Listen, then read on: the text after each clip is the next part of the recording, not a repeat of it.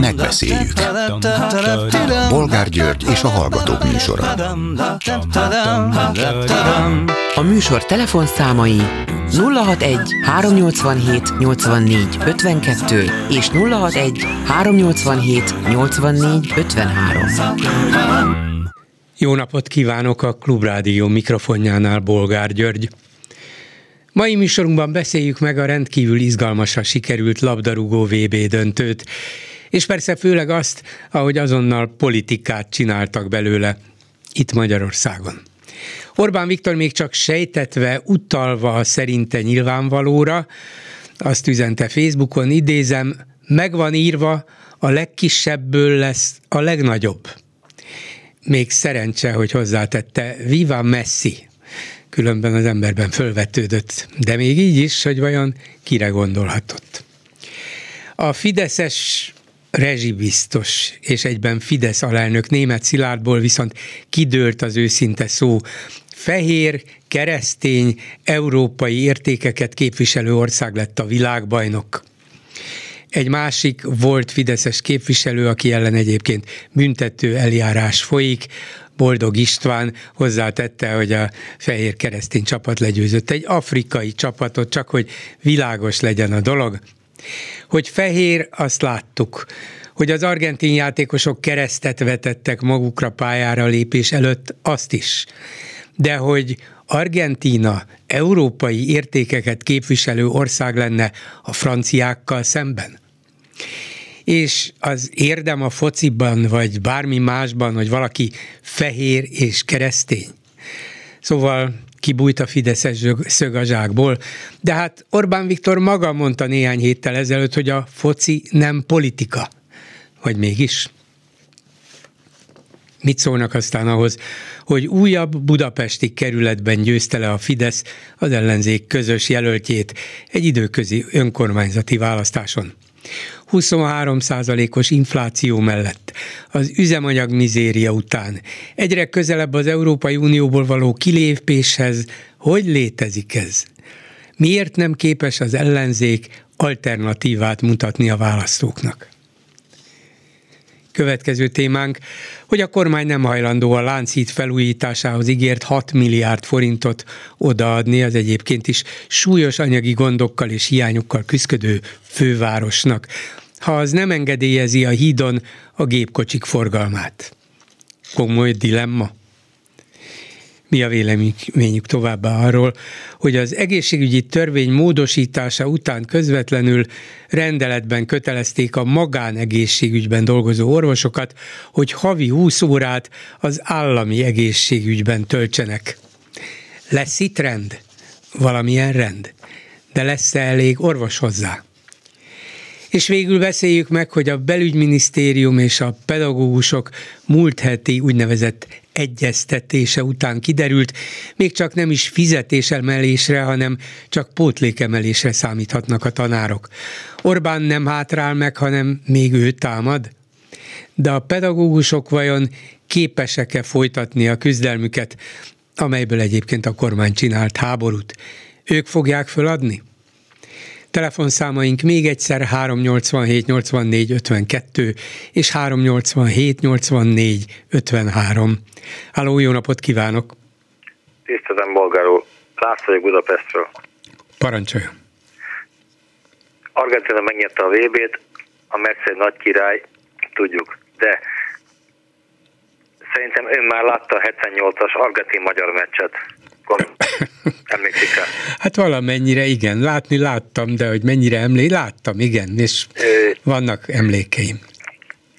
Argentinában rendezték a VB-t, tehát a hazai csapatnak az volt a nyitó meccse, Argentina Magyarország. 10 percben a csapókat csirugott egy gólt a tatabányai legenda, tatabányi bányász.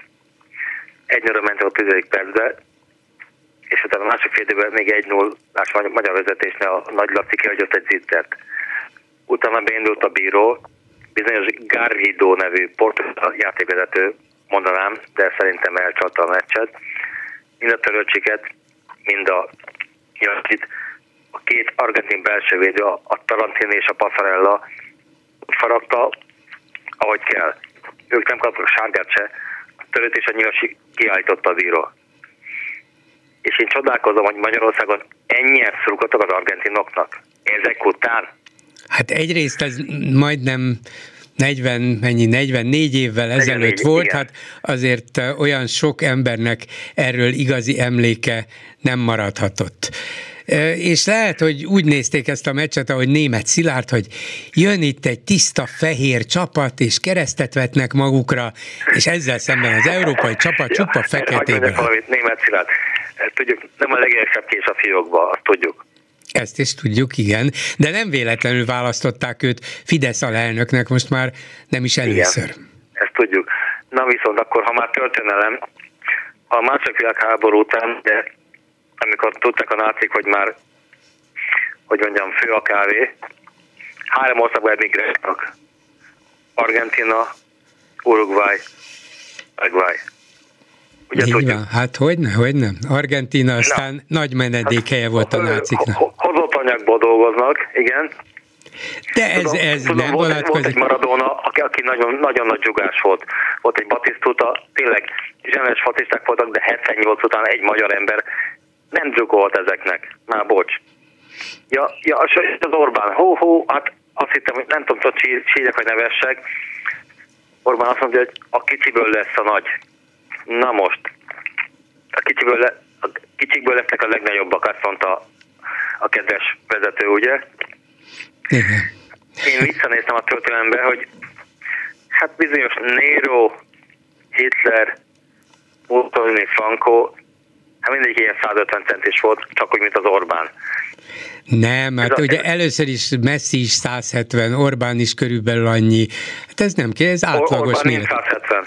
De, de, de, de, de, biztos van. Nincs. De ha csak 169 vagy 172, nem teljesen mindegy. Ettől nagyszerű ember lehet, és kiváló nagy ember, kis nagy ember, ahogy, ahogy tetszik. Nem ez a baj vele, nem a mérete, és nem a mérete miatt lett önkényuralkodó Magyarországon. Ö, hogy mondjam, ön sem a gyerek, nyilván tanulnék pszichológiát is az egyetemen talán. Ez a kisebbségi komplexus, úgy hívják. Van ilyen kisebb rendűségi komplexus kétségtelenül, de hát Hát, igen. Mindig az iskolában mindenki megvette, volt a Tónos volt az utolsó. Ne, de hogy sőt, hát nagy, nagy az apja verte, de az iskolában már szerintem nem. És éppen, hogy az a kihívó, mm, sőt maga ellen a sorsot, vagy akár a veszélyeket is kihívó ember volt fiatal korában is, aki nem érdeklő, nem számított, őt nem lehetett megfenyíteni, megfélemlíteni, ő ütött, vágott, csinálta azt, amit akart. Ütött, vágott, hát igen. titkár volt. Az is volt, persze. Hát, hogy mondjam szépen, hogy ne legyek, hát mondjuk nem hallgatja, az NMHH már nem hallgatja, amit mi mondunk, mert internetes az, rádió az, vagyunk. Az így van, igen. A kisznek benyalt, kititkár volt. Aztán volt liberális internacionál elnöke, alelnöke, bocs. Igen. Most meg református, református létére bement egy katolikus templomba. Hát 500 éve... Bemenni szabad. Lőtték öreg, mit keresel itt, eltévedtél, nem? Bemenni szabad, misét hallgatni szabad, hát át még áttérni is szabad, egyelőre nem tudunk arról, hogy áttérte. Na jó, minden esetre... Val- a Duna. Valami Benne lehet, hogy, a, hogy ebben a ebben az üzenetben, hogy a legkisebből lesz, a leg, lehet, hogy csak a magyar népmesékre gondolt, tudja? Aha, a ígérő passzolj, tudom, igen. Na jó, köszönöm szépen, viszont hallásra. A telefonnál pedig a telefonnál pedig Horváth Péter, a Nemzeti Pedagógus Kar elnöke. Jó napot kívánok! Jó napot kívánok, üdvözlöm a rádió hallgatóit! Hát bevallom, nagyon kíváncsi vagyok a véleményére két esemény után. Az egyik a kormány ülése volt, amelyen véletlenül fedezték föl önt mert egy fotót közzétettek Orbán Viktor Facebook oldalán, miközben a hivatalos közleményben nem szerepelt, hogy meghívták volna, és aztán jött utána majdnem egy héttel egy nagy egyeztetés több száz ember részvételével, amelyen a belügyminiszter, aki az oktatásért felelt, is tartott előadást, és tanárok, pedagógusok is elmondhatták a magukét. Szóval két ilyen esemény után, mint a pedagógus köztestületnek a vezetője, mit gondol, előbbre jutott az oktatás ügye Magyarországon? Először a kormányülésről megy pár szót hadd mondjak, valóban múlt héten, előtte hét szombaton a kormányülésre meghívást kaptam, pénteken kaptam a meghívást, és akkor olvashattam egy anyagot, ami nem a mostani helyzetet elemzi, hanem inkább azt fejtegeti, hogy hogyan változott az elmúlt jó pár évtizedben az oktatás, mi az, amire talán érdemes lenne figyelni, elkerülni esetlegesen zsákutcákat, illetve akár a szülőket felkészíteni, akár a gyerekeknek olyan alternatívákat kíván, kínálni, ami hát kevésbé arról szól, hogy ülnek egyedül a tévé előtt kiskorban, vagy a gépek előtt. Tehát igazából egy, inkább egy ilyen hosszabb távra szóló, és a kormánytagok mondták el a véleményüket ezzel kapcsolatban, és nyilván engem is megkérdeztek, tehát ez nem a mostani uh-huh. helyzetet érintette egyáltalán. Ami azért érdekes, gondolom önt is meglepte, hiszen hogy helyzet van az oktatásban, azt látjuk, érezzük, tapasztaljuk, önök aztán még inkább, és az ember azt gondolta volna, hogy valamit lép a kormány, valamiféle lépéskényszer van, és kikérik az ön véleményét. Ehelyett a következő évtizedekről gondolkoztak el ott hangosan egymás között? E, igen, én azt gondolom, hogy olyan értelemben a kormány az oktatásban, az oktatással kapcsolatos kérdésekben Pintér miniszter úr, illetve Maruzs államtitkár úr képviseli, akiknek többször volt alkalmam szóban és írásban is eljuttatni a saját, illetve a pedagógus kar véleményét, tehát én azért reményeim szerint a kormány érzékeli és tudja, hogy komoly napi megoldási dolgok is vannak az oktatással, közneveléssel kapcsolatban. Én még sose voltam kormányülésen, attól tartok már nem is leszek, nem mint a fájlalám, de ezért is kérdezem, lehet, hogy kicsit naívan, hogy nem volt arra alkalom, semmiféle esély, hogy azt mondja, hogy igen, elolvastam ezt a, ezt a jelentést, vagy tanulmányt, ez és ez róla a véleményem, de csak egy mondatban szeretném felhívni a miniszterelnök úr és a miniszter urak, hölgyek figyelmét arra, hogy van itt egy nagyon súlyos, nyomasztó helyzet, és talán kellene valami megoldási javaslatot előterjeszteni, vagy legalább néhány lehetséges lépést a közeljövőben megvitatni, mert ránk ég a dolog. Nem lehetett ilyet mondani?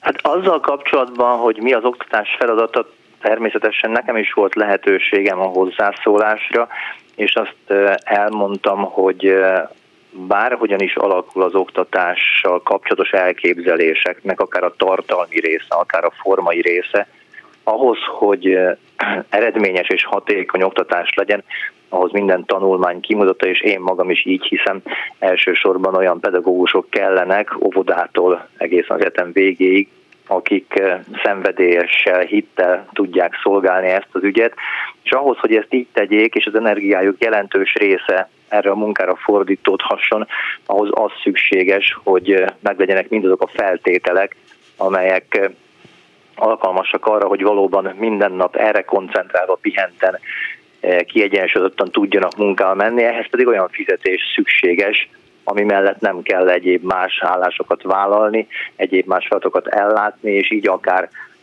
kora előtt kiégni. Hát igen, de ehhez képest megint csak az volt, hogy majd ha az uniós pénzek jönnek, ma Gulyás Gergely valahol azt mondta, hogy nem is kellenek nekünk azok az, azok az uniós pénzek, meg leszünk mi enélkül is. Szóval, mintha megint kitolnák a bizonytalan távoli jövőbe azt, hogy egyáltalán lesznek-e, vagy lehetnek-e ilyen pénzek, és a fizetésemelés helyett pótlékemelés lett egy legalábbis egyelőre. Hát ez biztos nem megoldás. Mi, mi lesz ennek a következménye, ha, ha így marad? Egyrészt remélem, hogy nem marad így. Ugye jelen pillanatban a kormány ígérete az, hogy ami meg is jelent már, az az, hogy ez a bizonyos bérkiegészítés, ez 20%-ról 32-re megy fel, ugye 20%-nak a 10%-et, tehát így jön ki ez a 12%-os különbség.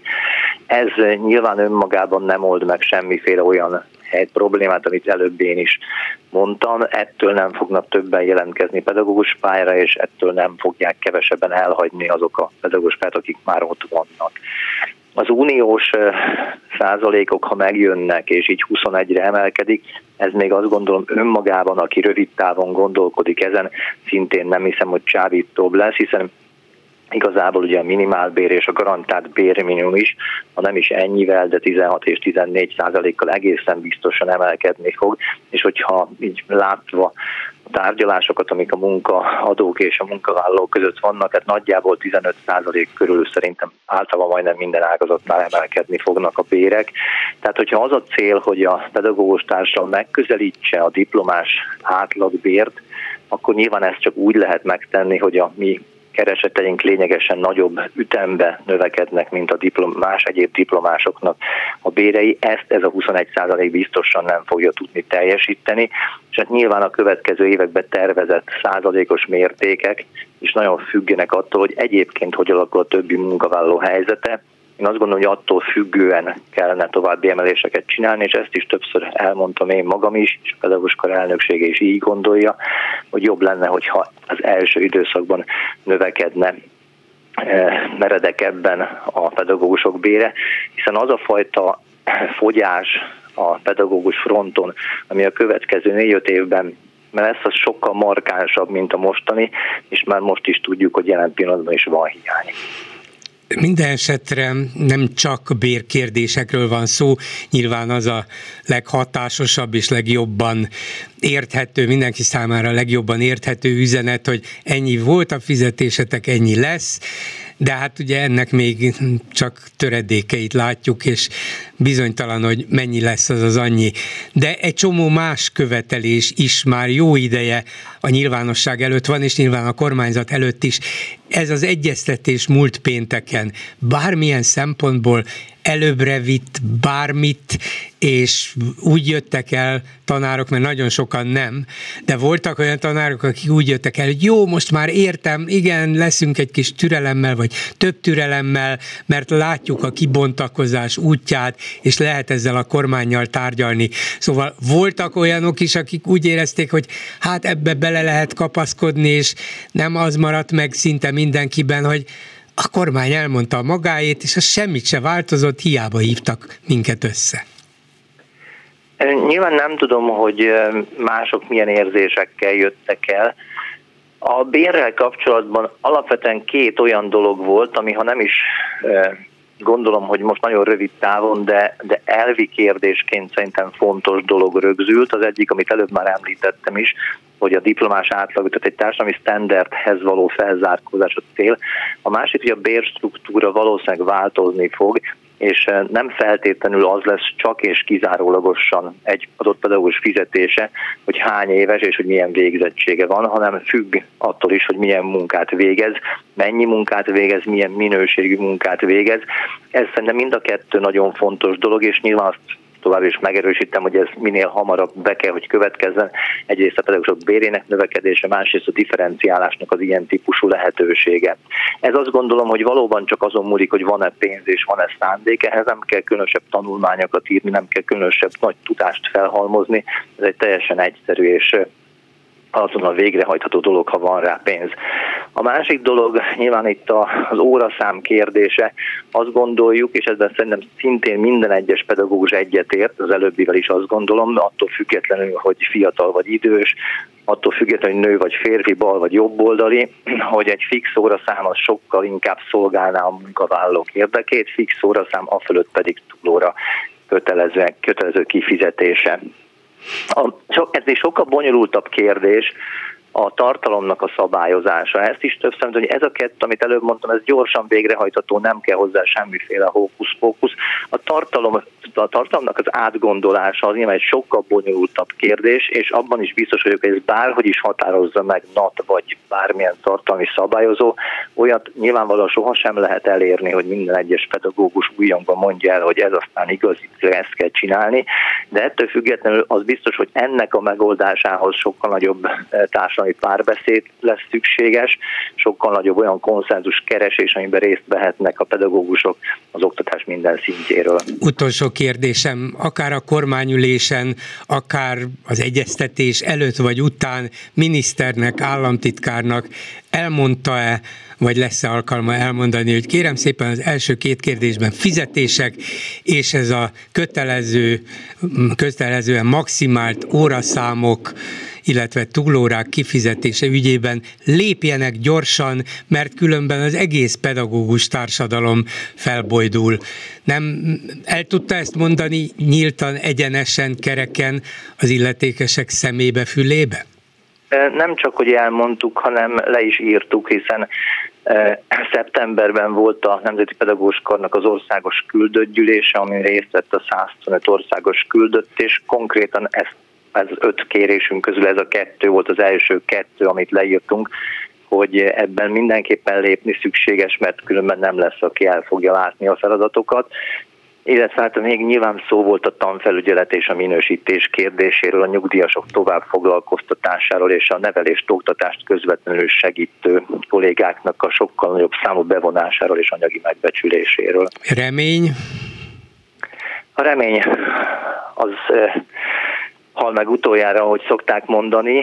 Nyilván azt gondolom, hogy alapvetően a problémákat látja mindenki, látja a kormány, látja az államtitkárság, a minisztérium.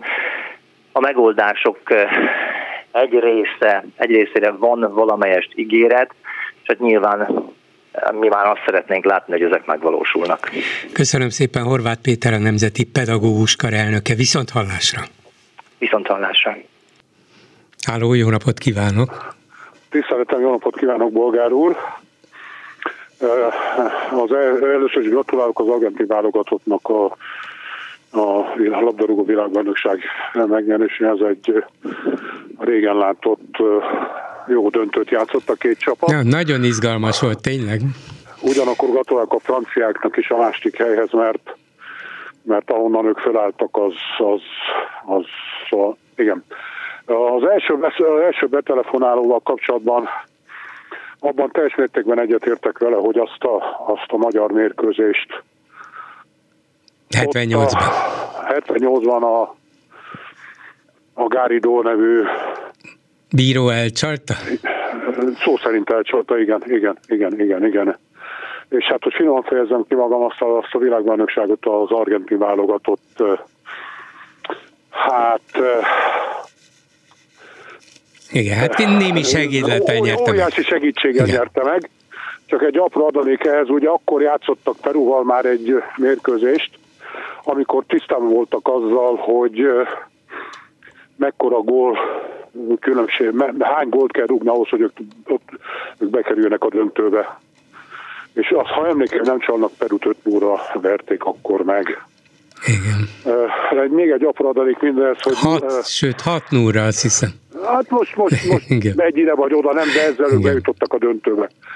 És ugye a, a, a Cezár Menotti akkor a, a argentin labdarúgó válogatott szövetség kapitánya volt, egy aprócska adalék mindehez.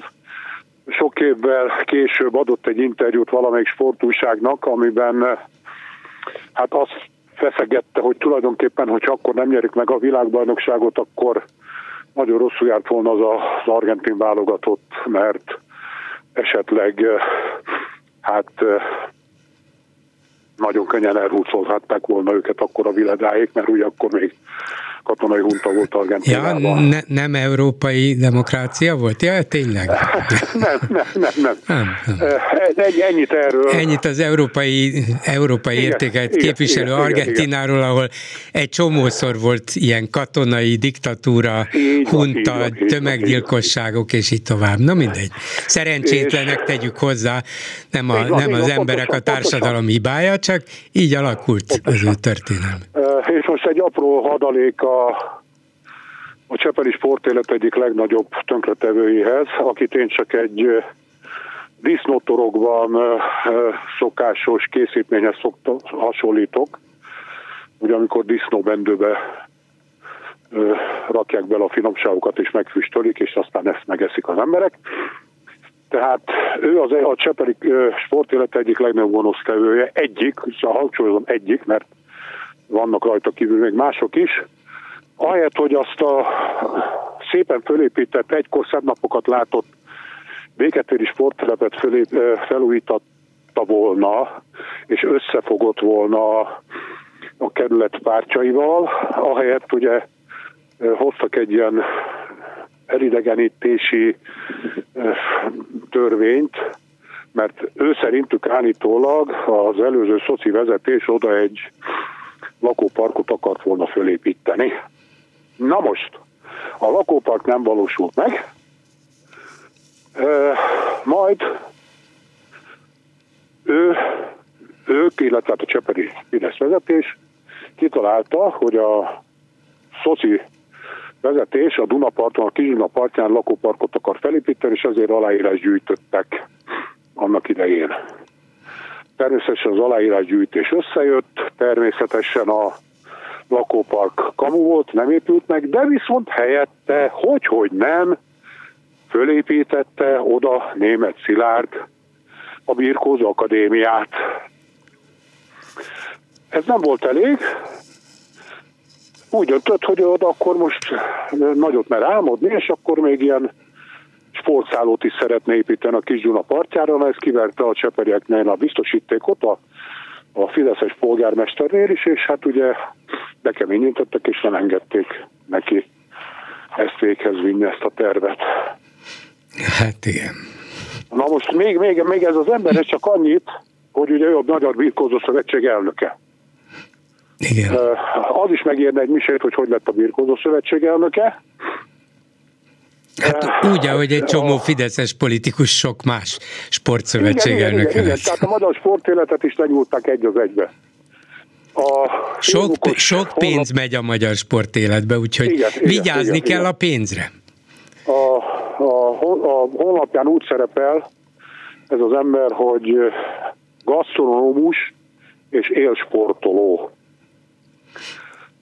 Na most, amikor meg, meg választották őt a Birkózó Szövetség elnökének, megkérdezte egy újságíró tőle, hogy mi predestinálta önt arra, hogy a Birkózó Szövetség elnöke legyen. Hát kérem, én, én birkózó voltam, országos bajnok. Hát majd az újságírók utána mentek, és kiderült, hogy nem volt országos bajnok, csak Budapest bajnok. Illetve a rossz nyelvek szerint úttörő olimpia 8. helyezett. Uh-huh.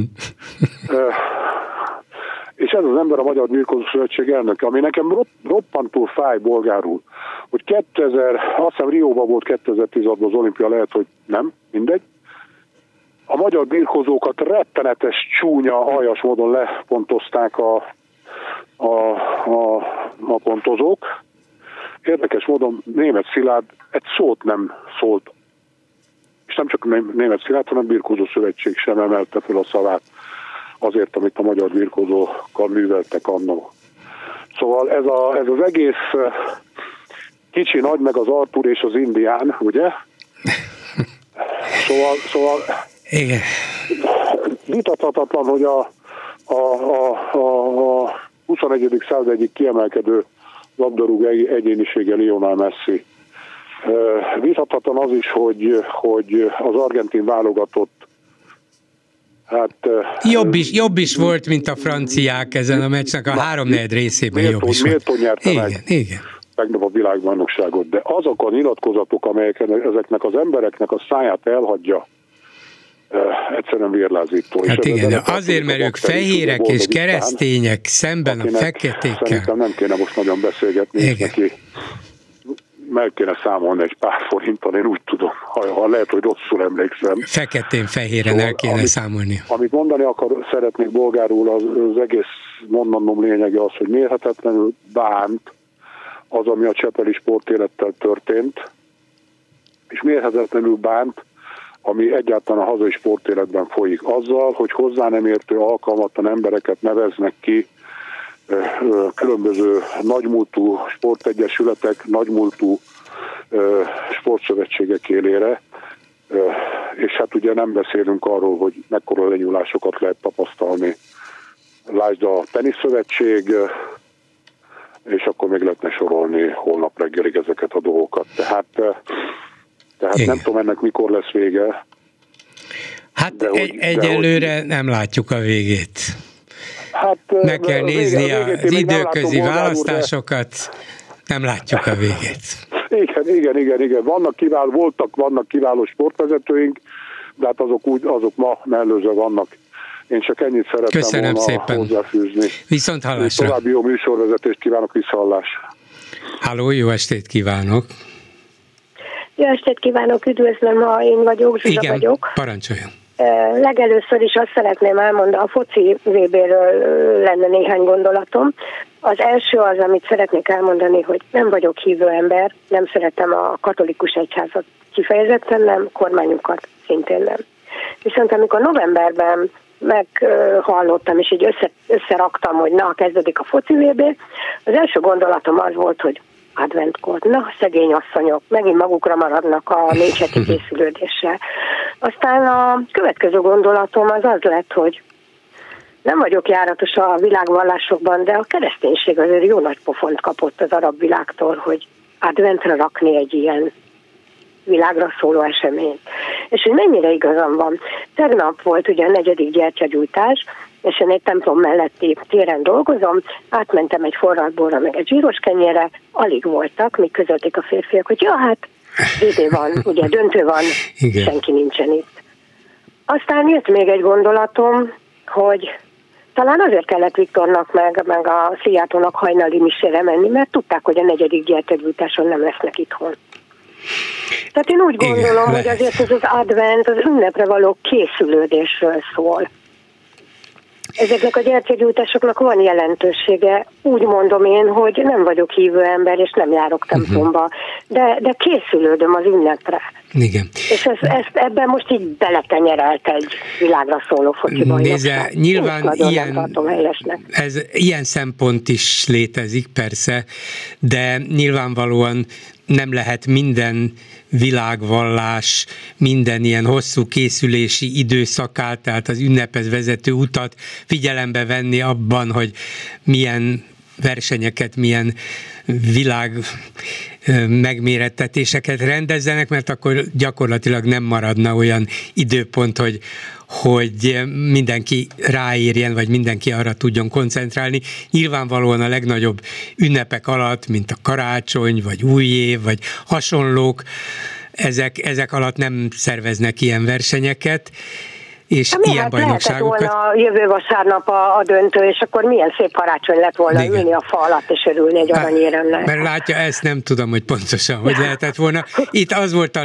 legfőbb probléma, hogy Katárban nyáron, amikor ezt a világbajnokságot általában rendezni szokták, bődületes meleg van, és azt emberileg, még futball, futballemberileg, futballistailag sem lehet bírni, mert még a sportemberek teste és lelkesen viseli azt el, úgyhogy ezért kellett erre a téli időszakra tenni, így elviselhető. hát január is télen van, és Igen. akkor nem Ez, Ezt a részét a... nem tudom, mondom, hogy hogyan. Lehet mondom, hogy, hogy még akár az is elképzelhető, hogy ez szerepet játszhatott annak idején, amikor végig tárgyalták, hogy mikor legyen, mivel ütközik, de de valószínűnek tartom, hogy nem ez volt a fő szempont, és itt nem arról volt szó, hogy a, az arab világ győzelmet alatt a keresztény világ fölött, és mert a muzlimoknak ez nem fontos időszak, a keresztényeknek meg fontos lehet, inkább sokkal, szerintem sokkal praktikusabb okok voltak a háttérben, hogy erre az időpontra tették. Hát nem tudom, nekem első perctől kezdve uh-huh. voltak ilyen, ilyen rossz ízű gondolataim, és ezután a tegnapi nyilatkozat után, hogy mi aztán a nagy keresztények. Hát igen, nagy keresztények, igen. Azzal vagyunk adventkor elfoglalva, hogy, hogy szurkoljunk egy igen, igen, igen. Nekem ez nem jön össze. Jó, köszönöm szépen, asszonyom. Köszönöm szépen. Viszont hallásra. Viszont hallásra. A telefonnál pedig Király Nóra, a Fiatal Családok Klubjának alapítója, a 11. kerület volt Fideszes alpolgármestere. Jó estét kívánok! Jó estét kívánok, köszöntöm a hallgatókat is. Ön tehát egy civil szervezetet vezet, úgyis, mint öt gyerekes édesanyja, és a napokban még a múlt heti belügyminisztérium és pedagógusok közötti egyeztetés előtt fogadta önt is, meg néhány társát a belügyminisztérium államtitkára Rétvári Bence, hogy tárgyaljanak a pedagógusok helyzetéről, egyeztessenek, önök elmondhassák a véleményüket. Milyen civil szervezetek voltak ott jelen az államtitkár kérésére, meghívására?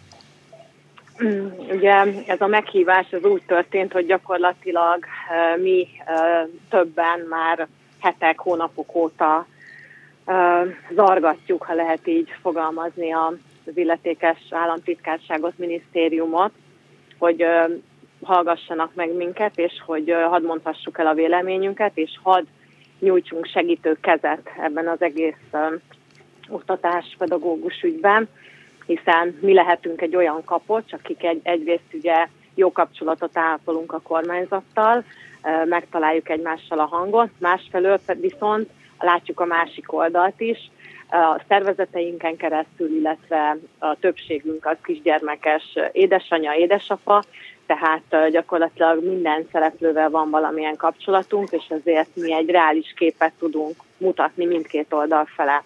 És ugye ez a kérés gyakorlatilag meghallgatásra került, és így, így került sor erre a találkozóra, ami mi azt gondoljuk, hogy nagyon pozitív volt, és a kormányzat nagyon pozitívan fordul afele, hogy tényleg ez a helyzet rendeződjön, és mi hamarabbi megoldást találjunk itt a felmerült problémákra, beleértve természetesen a pedagógusok követeléseit, amivel, aminek nagy részével egyébként mi magunk is maximálisan egyetértünk.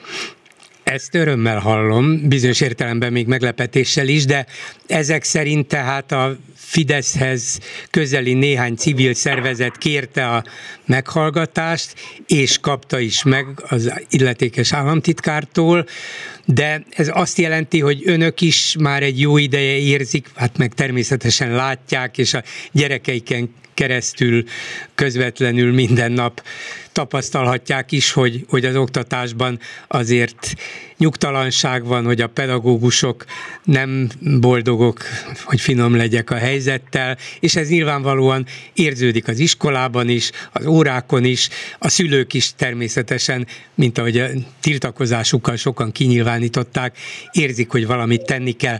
Mi az, amit önök Rétvári Bencének például javasoltak ezen a találkozón?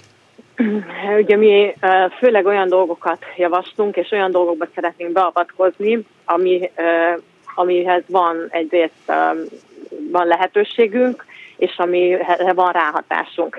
Tehát arra, hogy magasabb bére legyen a pedagógusoknak, arra kevésbé. Tehát nem nincsen forrásunk, mi nem igazán tudunk ugye pedagógus bért emelni. Egyébként kisebb szinten, tehát mikroszinten mi szülők is nagyon sokat tudunk ebben segíteni.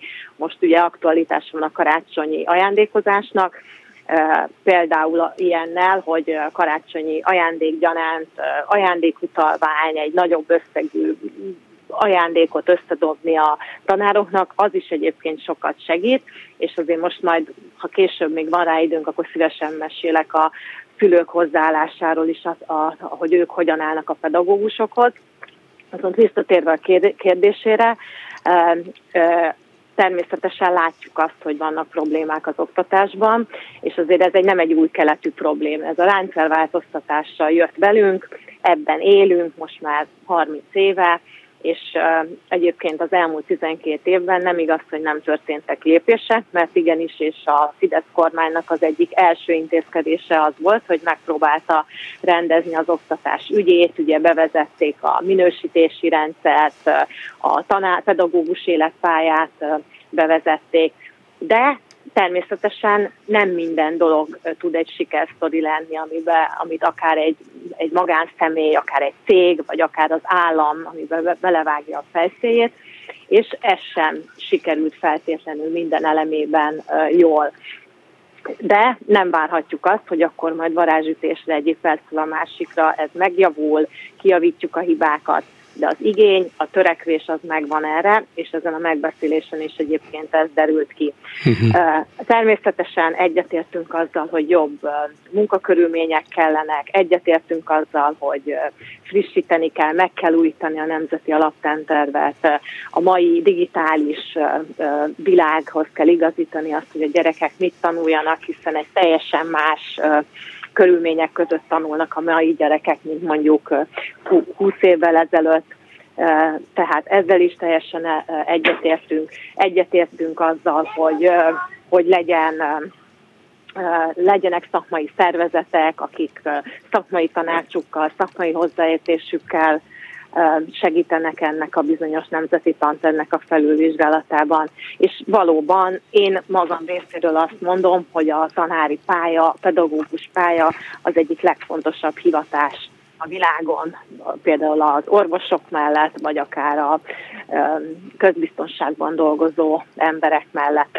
Tehát igenis, és együtt, közösen kell dolgoznunk azért, hogy pedagógusok nagyobb megbecsülést kapjanak, és mi civil szervezetek, vagy akár szülők, ugye mert most szülői szerepemben is beszélgetünk, mi is nagyon sokat tudunk tenni azért, hogy ez megvalósuljon, nem várhatunk mindig mindent kizárólag az államtól és a kormánytól.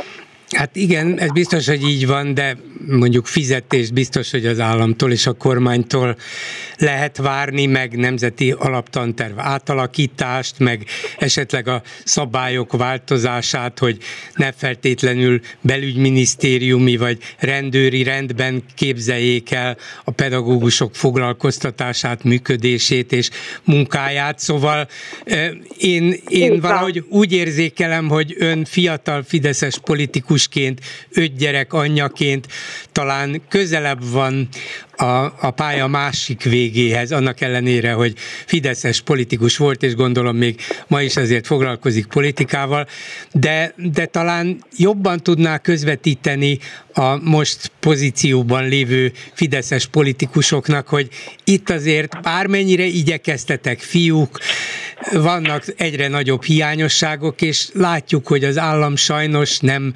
költött annyit az oktatásra, mint amennyit kellett volna, és nem bízott eleget az oktatásban dolgozókra, hanem valahogy felülről próbálta megszabni a szabályokat, hogy ez most így lesz, és akkor ez biztos jó lesz, miközben hamar kiderült, hogy nem jó.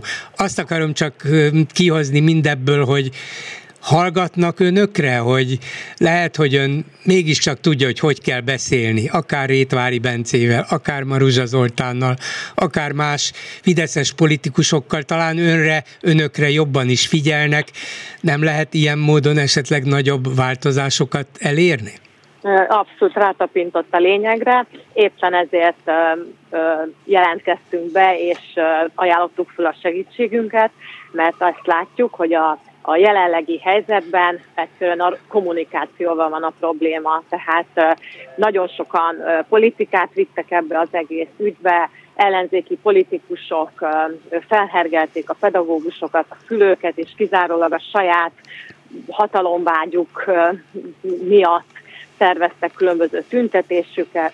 tüntetéseket most azért, most azért nagyon előjött önből a, a fideszes jó, politikus, igen, nagyon igen. előjött elő, lehet, hogy előjött, igen, viszont sokan vagyunk olyanok, akik kormányjal szimpatizálunk, a fidesz szimpatizálunk, ugyanakkor maximálisan a tanárok mellett állunk, és azt látjuk, hogy ez egy teljes zsákutca, ami itt elindult az elmúlt hónapokban, és semmi de nem fogunk menni, hogyha nincsen tanítás, hogyha állandóan sztrájkolnak, élőlánc, a szülők höbörögnek. Na de, de, de itt kettőn, kettőn áll a vásár, nem? A, abszolút, Kedves királynóra, hogy ha egyfelől, hogy nem kell iskolába egy, egy, egyfelől van az, az élőlánc, a sztrájk, a polgári engedetlenség, másfelől viszont mintha falba ütköznének, és mintha nem akarnák meghallgatni őket, csak azt mondják, jó, tudjuk, hogy alacsony a fizetés, viszont pénz sincsen.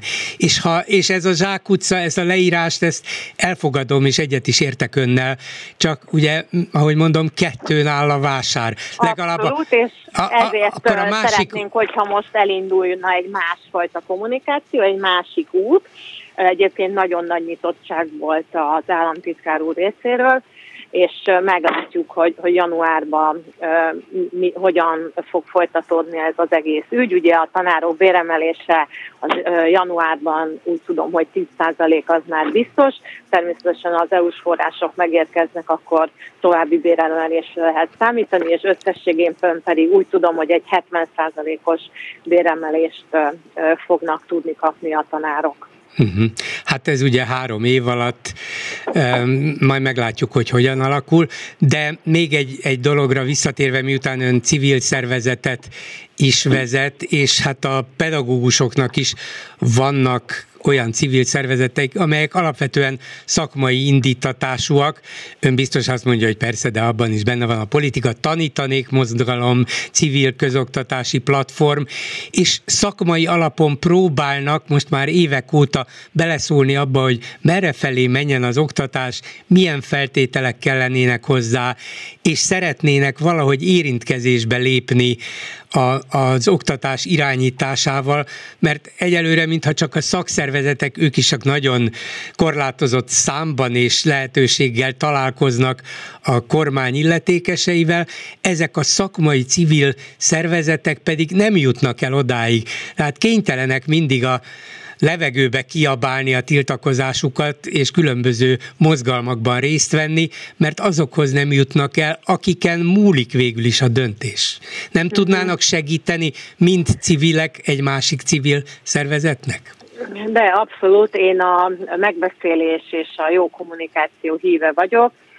Én egyébként januárban szeretnék majd a szülőknek egy nagy szülői konferenciát, fórumot tartani, amire elhívnék természetesen szakmai szervezeteket, illetve a kormány részéről is illetékeseket. Úgyhogy például egy ilyen fórumon el is kezdődhet egy ilyen egyeztetés. Egyébként az ön mostani meghívását is abszolút azért fogadtam el, mert abszolút hiszek abban, hogy együtt közösen félretéve a különböző sztereotípiákat, illetve ellenérzéseket együtt közösen kell az oktatás helyzetét megoldani Magyarországon. Hát ha legalább ebben egyet tudnának érteni, és egyéb nézeteltéréseiket ideiglenesen félretéve legalább leülni egymással, az már előrelépés lenne, nem? Abszolút egyetértek, igen. Köszönöm szépen Király Nórának, a Fiatal Családok Klubja alapítójának. Minden jót, viszont hallásra! Köszönöm, viszont hallásra! Megbeszéljük. Bolgár György és a Hallgatók műsora. A műsor telefonszámai 061 387 84 52 és 061 387 84 53. Röviden egy-két téma ma délutánról. Szóval az izgalmas labdarúgó VB döntőből azonnal politikai kérdést csináltak itt Magyarországon. Orbán Viktor Facebook oldalán üzente, megvan írva, a legkisebből lesz a legnagyobb, de mielőtt valaki valami rosszra, vagy nagyon jóra gondol, ő megírta, hogy ő kire, viva Messi. Minden esetre a Fideszes rezsibiztos és Fidesz alelnök német Szilárd azt írta, hogy fehér, keresztény, európai értékeket képviselő ország lett a világbajnok. Ezek szerint ez a fontos, hogy a fehér emberek legyőzték a nagyon nem európainak kinéző, szinte afrikai csapatnak látszó Franciaországot, amely ezek szerint keresztény hitét is elhagyta, és nem európai értékeket képvisel. Bezeg Argentína. És hát azt is megbeszélhetjük, hogy egy újabb budapesti kerületben győzte le a Fidesz az ellenzék közös jelöltjét, egy időközi önkormányzati választáson. Hogy lehet az, hogy ilyen helyzetben, amelyben az emberek is érzik a mindennapi nem kis válságokat, a bizalmuk mégis töretlenül a Fideszben van. Kiben mi a hiba, és mi az, amit a Fideszben díjaznak. 387 84 52 és 387 84 53 a számunk. Ja, még az is eszembe jutott, hogy Orbán Viktor ugye Katárban nézte végig ezt a VB döntőt, és a VB döntő napján egy jó hangulatú ebéden vett részt Katár miniszterelnökével. Ugye előtte pedig napokon keresztül ő is, meg a fideszes média is látható kárörömmel gyalázta az Európai Parlamentet, hogy na bezzeg, milyen korruptak, hát lehet, hogy vannak köztük korruptak, például ez a, az őrizetbe vett görög képviselőnő, de a korrupció másik végén egy bizonyos Katár nevű ország és kormánya áll, ők kenték meg állítólag az európai politikusokat, de hát van az a helyzet, amikor ez Orbán Viktor nem zavarja. Brüsszelben igen, Dohában nem. Háló, jó estét kívánok! Jó estét kívánok, Bolgár úr! Köszöntöm a hallgatókat! Elnézést kérek, a hangom még egy kicsit gyengélkedem, de megpróbálom azért elmondani a mondani valómat. Nagyon jó a hangja. Én úgy, tudom, én úgy tudom, hogy ez a képviselőnőnek a férje a probléma, nem? Hát vannak ilyen képviselőnők, akiknek a férje a probléma, de nem tudjuk, a férje is probléma, állítólag viszont a képviselő nő is, hogy most pontosan mi az igazság, ezt nem tudjuk. Állítólag az ő lakásában foglaltak le a belga rendőrök másfél millió eurót. Lehet, hogy a férje tette oda, lehet, hogy ő fogadta el a pénzt, ezt se tudjuk. A férj minden esetre azt mondta, hogy mindent magára vállal, mert a feleségét akarja menteni. Hát hogy ez most ezzel, ezzel mártotta ebbe igazán, ezt nem tudom.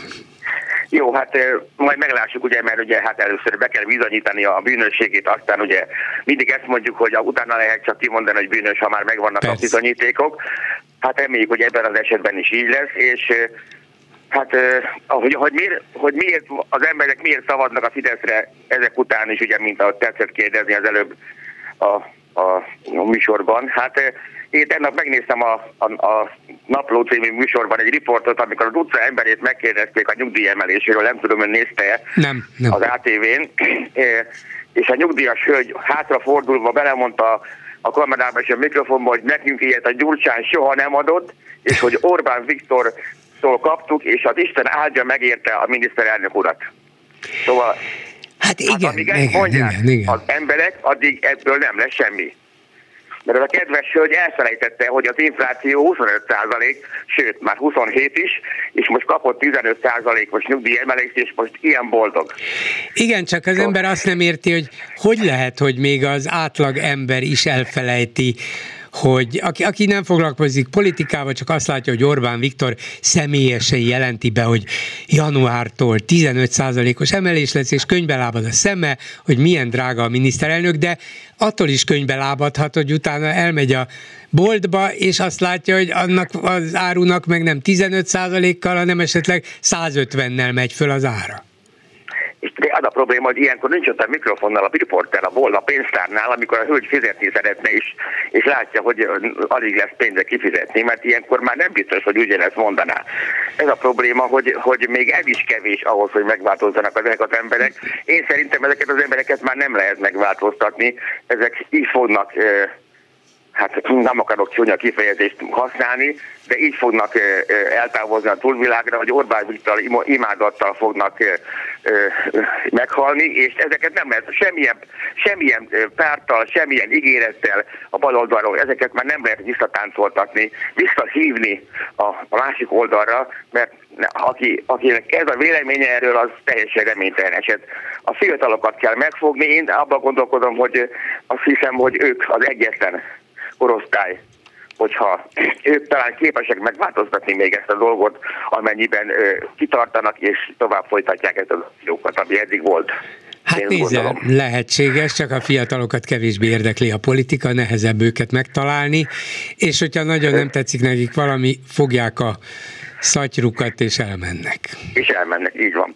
Na most a Király Nórához elkezdtem, ez a politikus nő, illetve civil politikus nő, inkább akkor így mondom.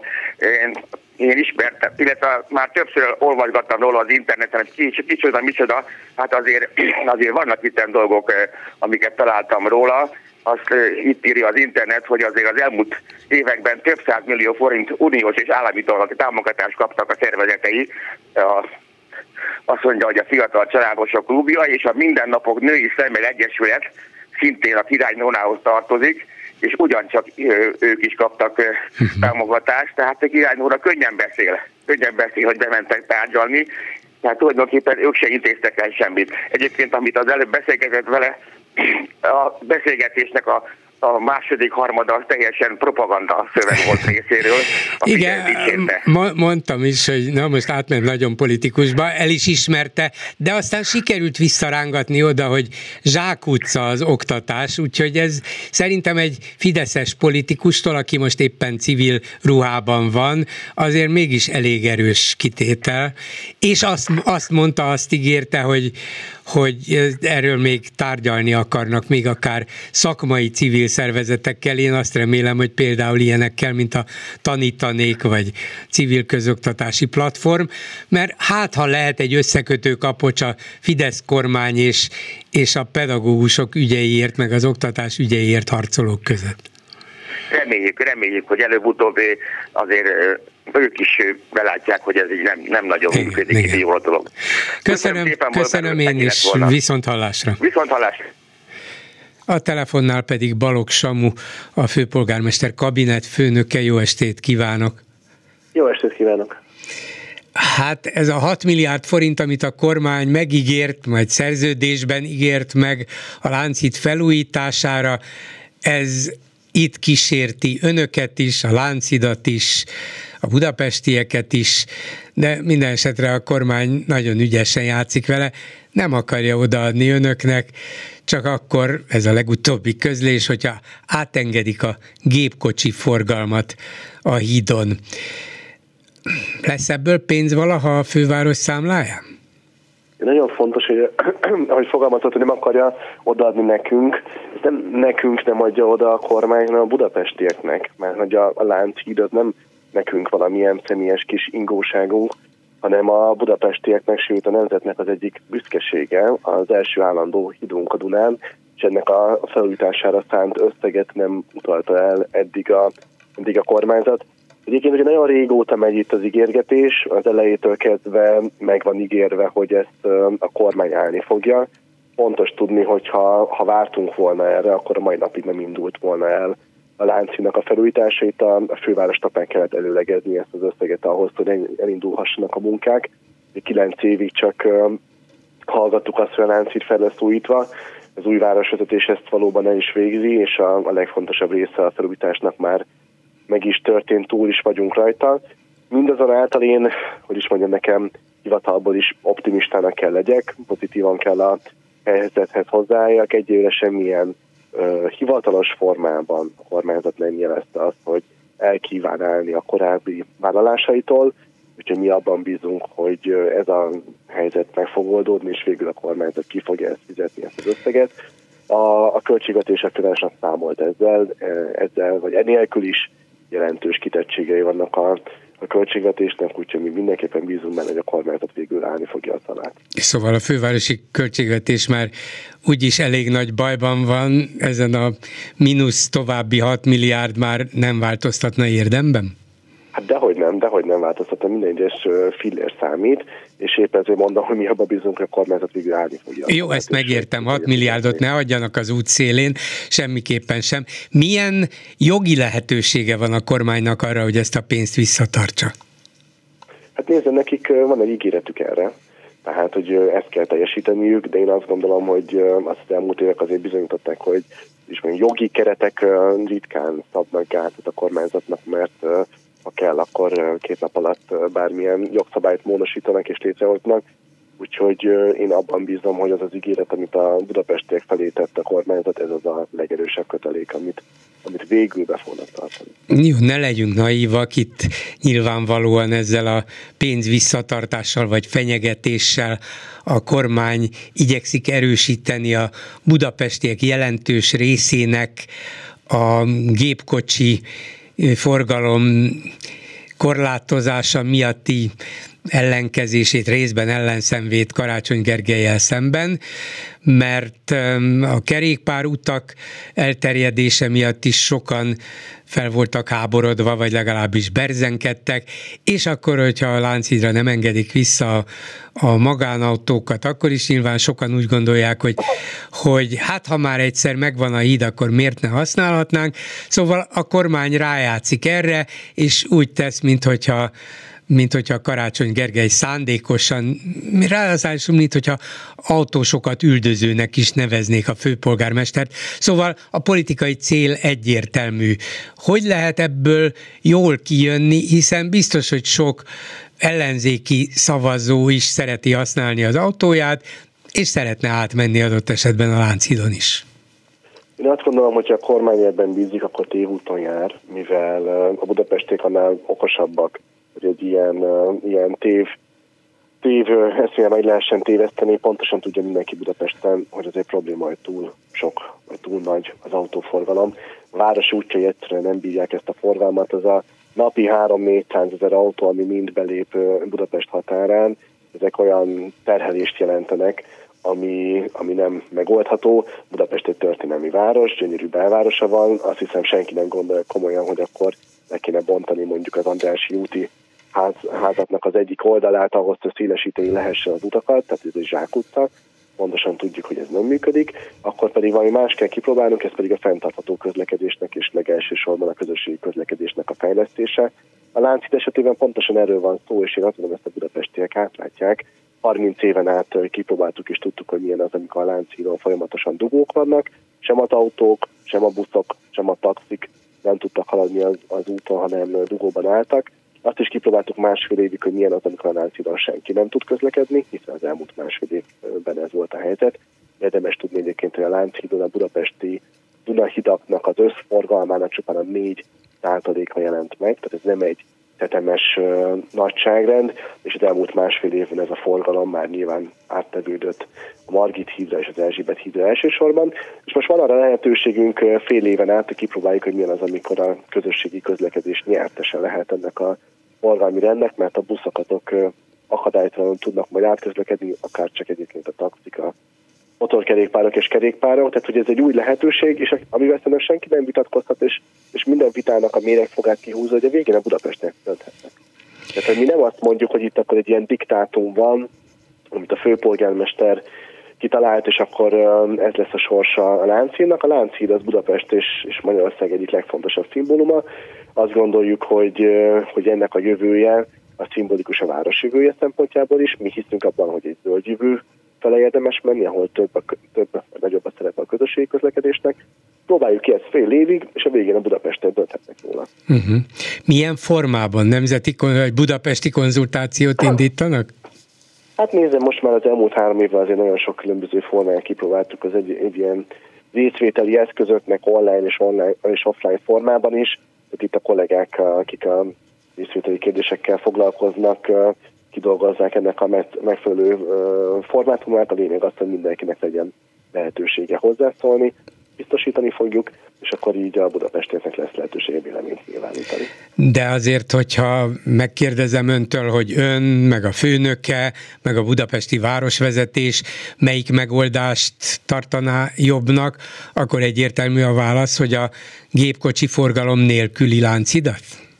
Hát nézd, mi tudom ezt, sokan a propaganda sajtónál nem hiszik el, mert azt hiszik, ez valami ármánykodás, mi őszintén hiszünk abban, hogy érdemes kipróbálni dolgokat, aztán a tapasztalat alapján akár változtatni. Tehát, hogy most hány buszjárat, milyen sűrűséggel közlekedik, mi a pontos forgalmi rend, mi ebben tényleg nyitottak vagyunk arra, hogy az ember megtapasztalja, akkor az alapján javítsa a döntését, de igen, mi azt gondoljuk, hogy a, a belváros, a történelmi belvárosnak a forgalomcsillapítása, a buszoknak a gyors haladása, és általában Budapestnek a zöld közlekedés irányába való fejlesztésének az egy nagyon fontos lépcsőfoka lehet, hogy a Lánchídon, ha már másfél év alatt hozzászokott a város, hogy nem tudja használni, az autóforgalom számára, viszont a buszok majd gyorsan akadálytalanul tudnak közlekedni, akkor ez egy fontos lépés lehet a, a zöld városfejlesztés irányába.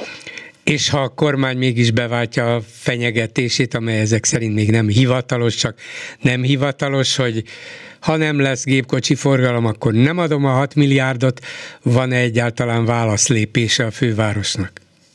Hát nézze, a Lánchídon is csak akkor kell átkelni, amikor odaértünk a folyóhoz, tehát én bízom benne, hogy végül nem vetem eddig ilyenre a, a kormány, továbbra sem kaptunk erre hivatalos értesítést, úgyhogy ennél bővebben nem áll módonban kommentálni. Köszönöm szépen Balogh Samu, a főpolgármester kabinet főnöke. Viszont hallásra! Köszönöm, viszont hallásra! Háló, jó estét kívánok! Jó estét kívánok! Szép estét inkább, meg, meg nyugalmat, mert most úgy érzem, hogy van a szétszakad az agyam, össze-vissza a gondolataim. Mondja. Erre a tanárnőre tanárnőre, már hülyéket is, a Fideszes hölgyre reagálva szeretném mondani a gondolataimat. Tipikusan, most én is úgy fogok már hadarni, ahogy mondja, mondja, önt nem hagyta szóhoz jutni, mint a gép, én se hagyom. Elképesztő, hogy egyik szavát üti a másikkal, egyik szavában meggyanúsítja a népet, aki kimegy a tanárokért, hogy az ellenzéknek az uszítására jól, jól értettem? Igen, igen, igen. Hát ez megdöbbentő. Igen, erre mondtam neki, hogy most aztán nagyon előjött belőle a politikus, erre, hát ha nem is elnevette magát, de bevallotta, hogy igen.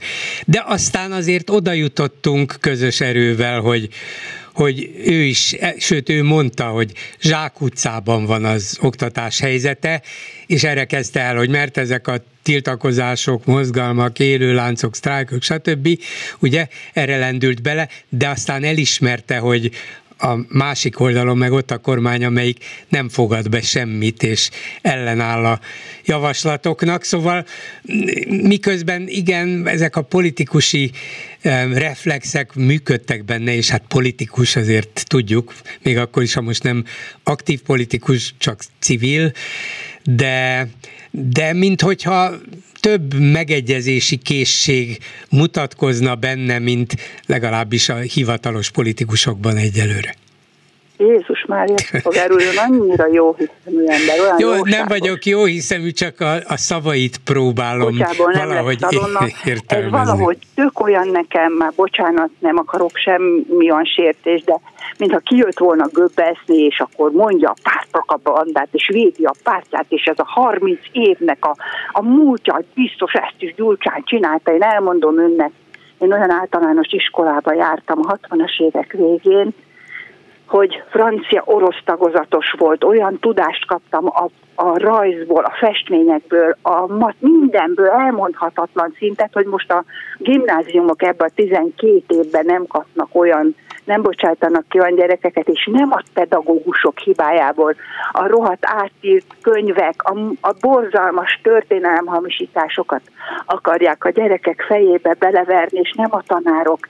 És a tanároknak is csak elveszik az idejét ezzel, hogy írjanak ilyen, meg olyan tanulmányokat, meg nem tudom milyen pályázatokat, meg Szóval egyszerűen ez a hölgy elképesztő. Ő nagyon jó helyre tette magát. Ő tudja, hogy az ő öt gyerekének megvan a jövője. Érti, bolgár úr? Hát hogy ne, ő persze. nem fog oda tolni, Biztos, ahonnan igen. kapják a családjával a kenyeret.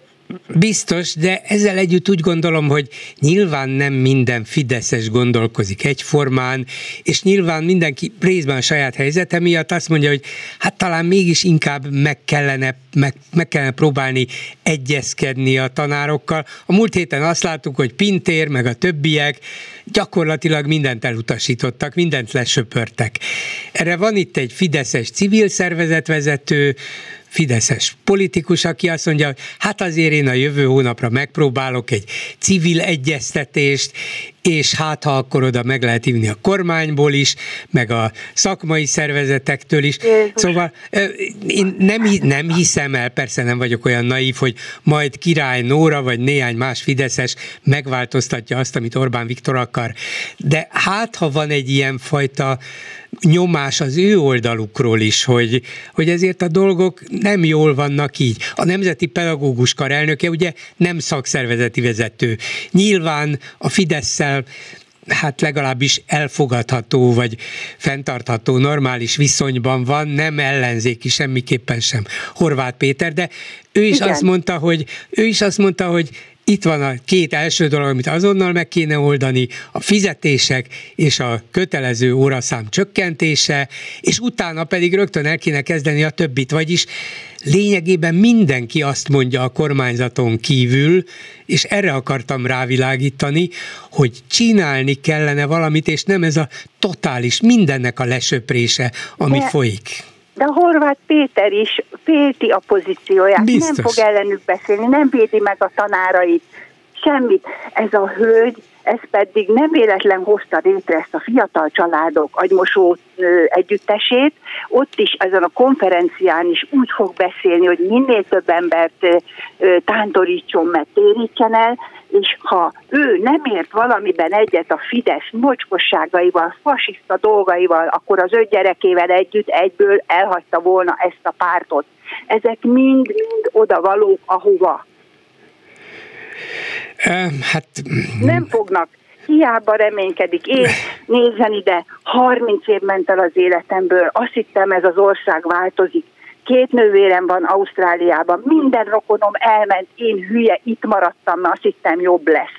És nem lesz jobb, mert totális hatalomátvétel van, üldözöm a gyerekeim és az unokáim, meneküljenek innen, nem a pénz miatt, nem a pénz miatt, amiatt a nyugalom miatt, hogy kimegyek Németországba rokonaimhoz, köszönnek az emberek az utcán, mosolyognak, van ott most már színes bűrű, akit 30 évvel ezelőtt még nem láttam, azokat is befogadják, emberek élnek mindenütt a földön, csak valahogy itt alakult egy olyan három millió ember agymosott, nem tudni, hogy melyik réteg hogy, és 30 év bolgárul elment az életem.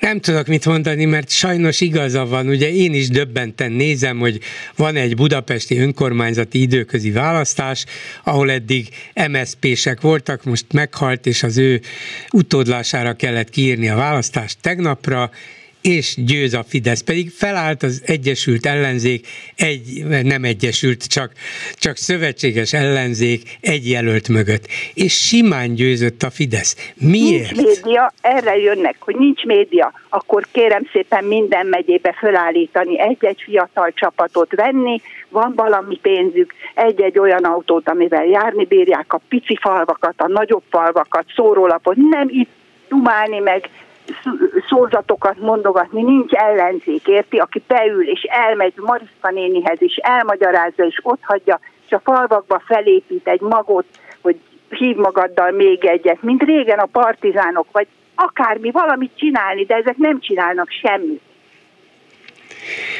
Hát biztos, hogy csinálnak, de nyilván valamit rosszul csinálnak. Csinálnak, csak nem jól, vagy, vagy nem... 3200 település van igen, körülbelül igen, Magyarországon? Igen, igen, igen, annyi. Ön szerint ezt nem lehetett volna csapatokat alakítani, és végigjárni, és emberek mögött ott lenni, és életbe tartani a gondolatokat? Attól tartok, hogy azért végigjárni végig lehetett volna, csak emberekkel úgy érintkezni, hogy meg is lehessen őket győzni, ahhoz gyakorlatilag állandó, folyamatos jelenlét igen, kell.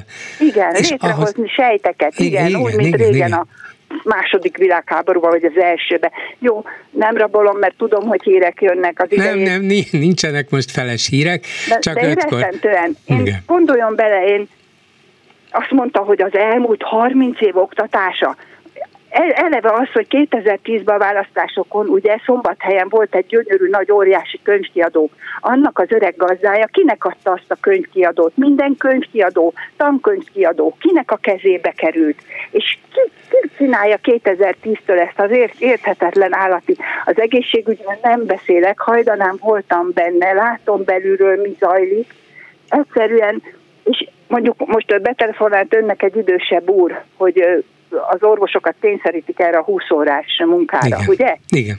Mert persze, mert nincs orvos, és elárulok önnek egy nagy titkot még azon kívül, nem, hogy nincs, ki van adva, és üresek a rendelők, hogy időpontot hogy adunk, és az időpontokon hogy húzzuk el, hogy egy nap alatt, 8 óra alatt mondjuk 5 beteget lássatok el, mert ugye ez is megy a, a költségvetésnek a kárára. Ja, bocsánat, azt is mondta a hölgy, hogy nem az államnak kell fenntartani az oktatást. Elhiszi -e? Hát Finnországot nézze meg az utolsó radírig. Hollandiában a barátnőméknél a gyereket minden, Ausztráliában minden, minden, minden országban az állam, az adófizetők pénzéből finanszíroz. Hát ráadásul ugye itt, ilyen rablások. Ráadásul itt mindent központosítottak, mindent az államhoz vontak, és Igen. aztán az állam úgy tesz elegánsan, hogy hát nincs rá pénzem, hát most mit csinálják, ez van, illetve ez nincs. beszerzés, bolgár úr, a gumikesztyű, a gépek, látnák Gödöllön a raktárba azt a több ezer gépet, ez a hölgy az ő gyerekével ezt a sok mocskot fogadja, elhelyesli, ez neki jó, ez, ez komoly, ja, bocs, már megint össze-vissza megyek, Ausztrália, ott is úgy vannak az orvosok, hogy kötelező nekik, és úgy van az ellátás, hogy például a nővérem, ha orvoshoz megy, mondjuk most azt mondom, 60 dollárt kell neki ö, utalnia a vizitre, a közvető orvosi vizitre, de a állam és a biztosítója visszautal neki tetemes részt, érti, mit mondok? Igen, igen. És hogyha az adott orvos most beutalta a kézszindrómás kezével a műtétre, ezek neki nem fognak pénzbe kerülni, ha bár nagyon-nagyon alapbiztosítása van. Ezeknek nem lett volna idejük ennyi idő alatt valami biztosítás, vagy valamit az embereknek létrehozni? Hát igen. Köszönöm Tudnék szépen. Hát szóval, igen. nagyon köszönöm. Megértem a, a sóhajait és a feláborodását Önnek is egyszerűen. is elment 30 éve. Igen, ezekre. Na jó, köszönöm, köszönöm szépen. szépen. Viszont hallásra. Jó egészséget. Önnek is. Háló, jó estét kívánok. Halló, Szüjele. Halló. Igen, jó estét kívánok, jó hallgatom. Estét. Hát nekem a messzi történetről két dolog jutott eszembe. Az első az, hogy én láttam a tévébe természetesen, nem az életbe, a római katolikus egyháznak a zsinatát. Hát abban volt sötét afrikai, hát minden razból volt ember. Kivétel nélkül. Igen. Tehát van indián püspök, van kínai püspök, van afrikai püspök, van európai püspök, és ők együttesen saját hitük, belátásuk, szándékuk szerint ülnek össze és választják a pápát. Bizony. Ez az, amit így felhozok arra, amikor, amikor kijön a templomból Orbán Viktor, és utána elkezdi hirdetni a felsőrendű keresztény igét. Az valahogy nem stimmel a római katolikus egyház ö, elveivel. Mert ha ugyanolyan felsőbbrendű, keresztény, fehérbőrű ite lenne a, keresztény, a római katolikus egyháznak, akkor ezek a püspökök nem lehetnének ott a pápaválasztó gyűlésen. Hát persze, persze. Szóval ez, a, ez az abszurdum, amit német Szilárd is előhozott, hogy a fehér csapat, a keresztény csapat, az e- európai értékeket képviselő argentinok, hát ez, ez borzasztó. De ugye Igen. Gáspár Menyhért Boldizsára, Betlehemi királyok. Na, ugye, hát József Attila versében ugye én vagyok a Boldizsár, aki Szerecseny király. Igen. Na szóval nem, ezek, ezek olyan közhelyek, olyan mindennapos dolgok, hogy előhozni azt, hogy a fehér ember az rendes, az tisztességes, az megbízható, az keresztény, az összes többi gyanús, színesbőrű, fekete pedig az nem csak, hogy idegen tőlünk, de, de valami megfoghatatlan, vagy nagyon is megfogható rossz, az felforgató, az zavarog a párizsi utcákon, az akár gyilkol, az a terrorista, hát ez egyszerűen borzasztó, hogy hogy lehet uszítani az embereket. Még egy világbajnoki döntő után is, amiben nem is vagyunk közvetlenül érdekeltek. Hát még csak nem is Magyarországról szólt ez a dolog, nem a mi ellenfeleinkről, akkor is abszurdum és felháborító volna, de egy francia-argentin meccsen nyugodtan lehet drukkolni az argentinoknak, azért, mert jobban tetszik a fociuk, vagy jobbak voltak a meccs nagy részében, ez egyébként igaz, de hogy azért, mert fehérek, meg ők a keresztények, hát tényleg utolérhetetlen hát ez, ez a Fidesz. Oldala. A másik, amit fel akarok említeni, hogy akár az olimpiai játékokra, akár a jelenlegi bármelyik sport, világ, olyan sportra, amelyiknek van világbajnoksága rátekintünk, és megnézzük annak a fair play szabályait, tehát nem, nem a közvetlen játékszabályokat, ami alapján gólt ítélnek, vagy győzelmet ígér, ígérnek, vagy ítélnek. Ha, ha ezeket a szabályokat megnézzük, akkor ezeknek a keresztény gyökereit, a moralitásának, a felfelé szabályának a keresztény gyökereit tökéletesen szépen ki lehet mutatni. Igen. Ez szintén így áll össze, és ezt elfogadja az egész világ. Ha megnézzük az emberi jogok nyilatkozatát, abban is visszaköszönnek azok az általános, humánus alapelvek, amiket nem tudunk ö, haszonelvűséggel magyarázni, nem tudunk felsőbbrendűséggel, nem tudunk piaci szabályozással magyarázni, csak azokkal a morális tételekkel, ami, ami azt mondhatom, hogy a minden vallásba közös.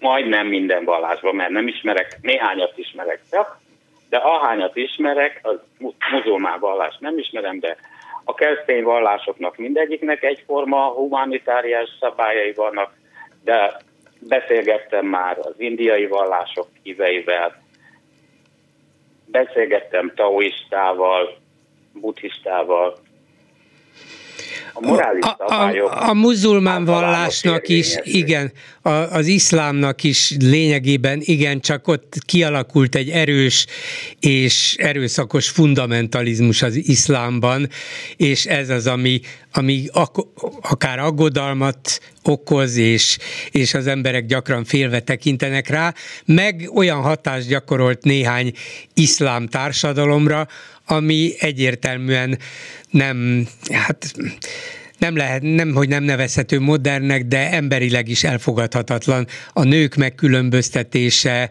másodrangú állampolgárként való kezelése, és így tovább. De maga a vallás az ugyanolyan lényegében az egyisten hitre alapozott és, és az egyes ember méltóságát elismerő vallás de hát, mint minden vallásnak, ennek is vannak túlhajtásai, és ezek az iszlámban eléggé elszaporodtak. Igen, igen, igen. Köszönöm, a vallásban egy kicsit már simulnak, hasonulnak egymáshoz, a civilizációs igények, az együttélés, a határok, a, legalábbis a kulturális határoknak a átjárhatósága, az együttélés, azok megteremtik azt a közös elveket, aminek alapján el, együtt lehet élni, és akár egy foci meccsen, egy, egy játékban is ezeket lehet érvényesíteni, és meg lehet egyezni abba, hogy, hogy mikor kell szabadrugást ítélni, mi az a szabály, amikor, amikor le kell küldeni a játékost a, a mi, mi az a szabály, ami mindenkire kötelező egyformán? Igen. Igen. Igen. Köszönöm szépen, viszont hallásra. Köszönöm. Háló, jó estét kívánok! Tiszteltem, jó estét kívánok, László vagyok. Amikor a hölnek a hozzászólását, elnézést kérek, most nem jut eszembe a neve, a mm, civil szervezet. Királynóra. Elnök az, igen, Királynóra. Köszönöm szépen. Tehát amikor őt hallgattam, én nem tudom miért, de eszembe jutott egy gyerekkorombeli olvasmány egy bizonyos Valentin Katájev nevű szerzőtől, amelynek a, a könyvnek a címe az volt, hogy távolban az, egy fehér vitorla, és abban volt egy Bacsály Piotr nevű tanár úr, aki összetűzésbe került a helyi tankerületi vezetéssel, ugyanis azok azt követelték, hogy annak a szülőnek a gyerekét, aki nem tudom milyen adományokat adott ennek a tankerületnek, vagy ott pontosan kinek, arra már nem emlékszem, azt részesítse előnybe. És ez a Bacsai Piotr nevű tanár úr, ez mereven ellenállt ennek, mondván, hogy nem a, tehát önmagában a gyereknek az értéke határozza meg pedagógiailag, azt a fajta elismerést, ami ugye jár neki, vagy nem jár, és nem pedig az, hogy a szülei milyen módon támogatták a tankörletet, vagy az iskolát, vagy a nem tudom én pontosan mit. Na most Josif Viszárionovics legjobb magyar tanítványának is a szíves figyelmébe lehetne ajánlani ezekből az időkből, még, még, még, még talán, hát úgy hangsúlyoznék, hogy még talán ezekből az időkből is származó ilyen jellegű, hát irodalmi alkotásokat, mert úgy tűnik, hogy az a megközelít, amit itt próbálnak hát említeni, hogy a, a szülők járuljanak hozzá, akkor úgy tűnik, hogy ez nagyon sok ilyen normatív, eh, hát pedagógiai elvet sértene, ami nem igazán tűnik szerencsés nevelési hát, eh, módszernek. Ez volt talán az egyik asszociáció. Ráadásul a szülők segítenek is maguktól, a tanárok kérésére, az iskola kérésére. Annyi mindenben segítenek a szülők, mert tudják, hogy milyen áldatlan állapotok vannak az iskolákban, ezért megtesznek mindent az iskoláért, a gyerekeikért. Nem azért, hogy a gyerek valamilyen előnyöz jusson, hanem mert látják, hogy szükség van erre, ha már az állam nem teszi meg a magáit. Egyrészt ez így van, másrészt azonban én közeli hozzátartozómtól tudok olyan történetet, hogy a, egy hűtőszekrényt vásárolt az iskolának egy szülő, és hát az iskola igazgató szólt ennek a illető tanárnak, hogy hát akkor ennek a gyereknek inkább mondjuk adjon ötöst a hármas helyet például. Tényleg? Ez csak így, ez csak így Na most ennyit erről, tehát nem szeretném ezt a kérdést tovább ragozni, viszont az az identitás a hölgynek a, a metakommunikációjából úgy, úgy, úgy szinte sugárzik, ami, ami hát én úgy érzem, úgy érzékelem, hogy a másik oldalonból pont ez a valódi identitás hiányzik talán. Tehát ez a fajta hamis identitás, ez a keresztény nemzeti fehér, ugye, amit most is hallunk, hát nagyon-nagyon hiányzik a másik oldalról az a fajta ö, ö, ragasztó anyag, ami hát ezeket a, az embereket, ezeket a pártokat megmenném kockáztatni, összekötni. És itt a Klubrádióban volt egy riport egy hölgyel egy néhány nappal ezelőtt, aki hát ilyen elméleti megközelítést javasolta, tehát hogy az alapokról építkezzen az ellenzék, és akkor analizálni kellene ugye, hogy milyen is a valós helyzet, és abból szintetizálni, és akkor valamiféle elméleti támogatás kellene itt, és hát ezt is asszociálom, hogy valamilyen módon valószínűleg a Fidesz oldalán ez nagyon mélyen meg lehet ez az elemzés, meg ezeknek a különböző iskoláknak az eredményeinek a beépítése a munkájukba, hiszen én most azt hallom viszont, amit az amerikai republikánusok jobb oldala képvisel, ugye ez a fehér keresztény felsőbbrendűség, tehát úgy tűnik nekem, hogy van itt a háttérben valamilyen fajta olyan nemzetközi műhely, ami ehhez az identitásnak a kialakításához szükséges ragasztóanyagot most már nem tudom én hány éve leszállítja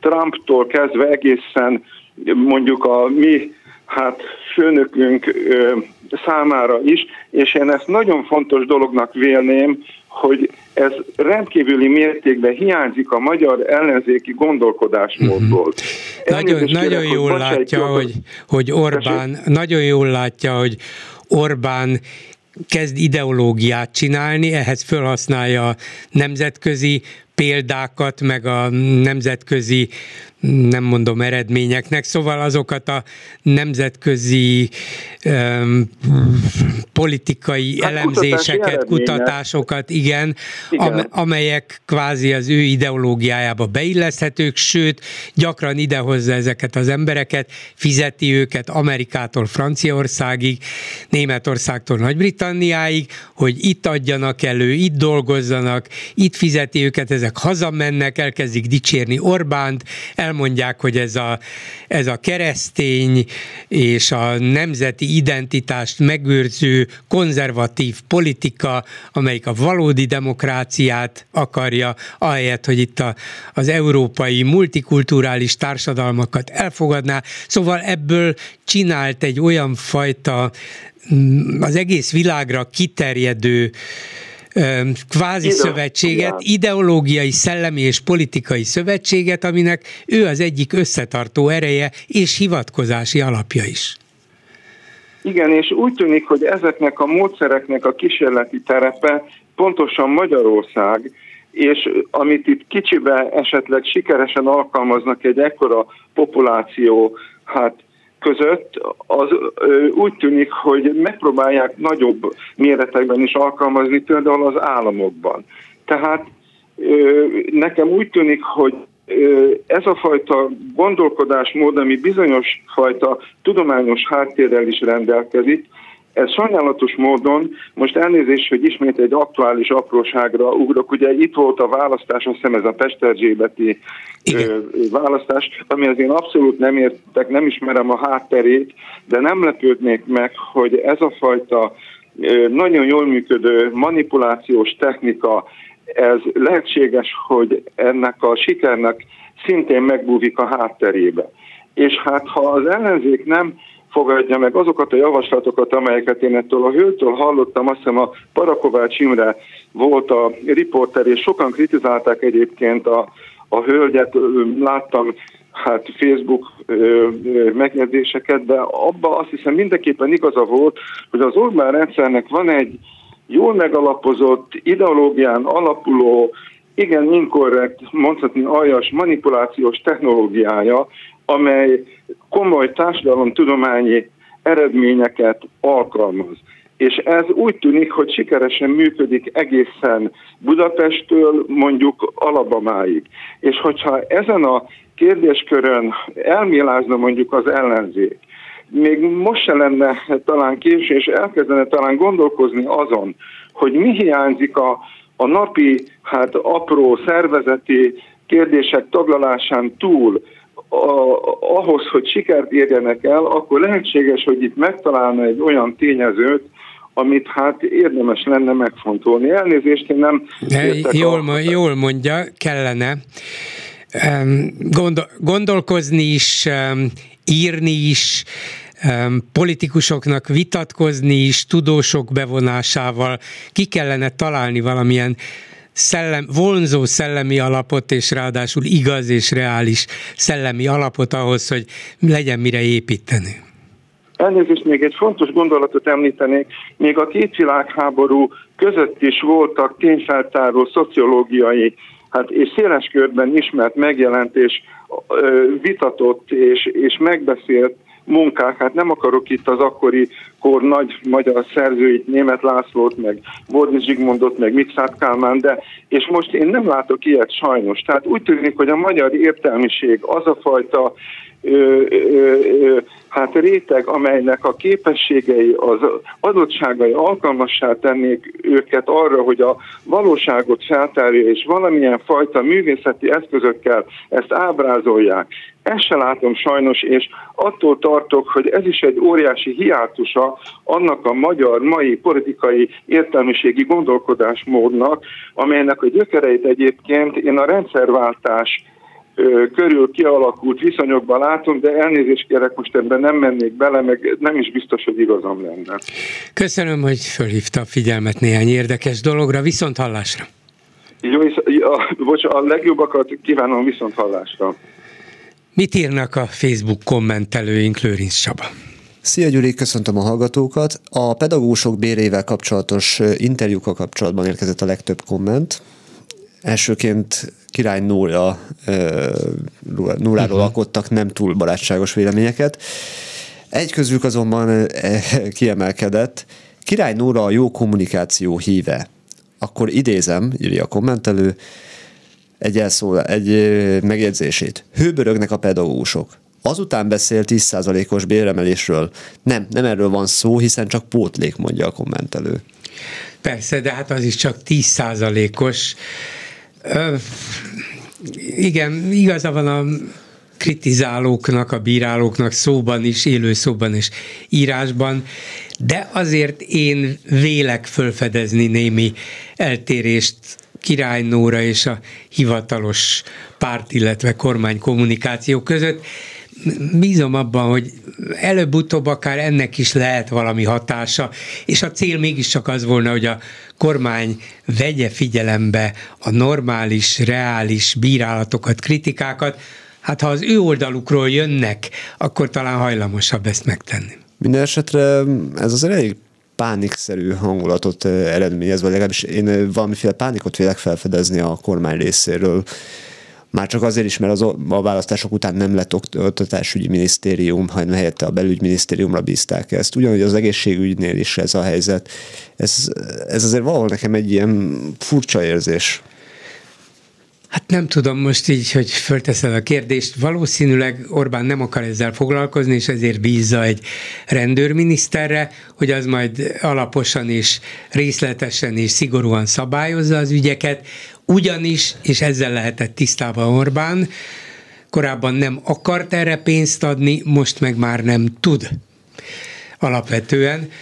Tehát az biztos, hogy tudna néhány száz milliárdot a pedagógusok béremelésére, de arra az oktatási átalakításra, amire szükség volna, valószínűleg nem. Látja itt a fenyegető válságjeleket, és akkor azt mondja, intézzük el ezt inkább ilyen rendőrmódra. Nem biztos, nem tudom, hogy mennyiben lehet ezt megoldani rendőrmódra. Semennyire. Egy oktatásügyben vagy egy egészségügyben. Nem, csak Orbán úgy gondolja, hogy majd rend lesz, és akkor legalább néhány évig csend. Igen, csak hát az orvosi protokoll is egy kicsit eltérőbb. Kíváncsi lennék, olyan lehetne, csak azért, mert valaki azt mondja, hogy ezt nem lehet, akkor attól még a beteg ugyanúgy el fog halálozni, vagy éppen belső vérzést fog kapni. Másik téma viszont ennél egy kicsit lazább volt, a foci. Hát most jól megtudtam írni egy másik kommentelő, hogy nem vagyok magyar.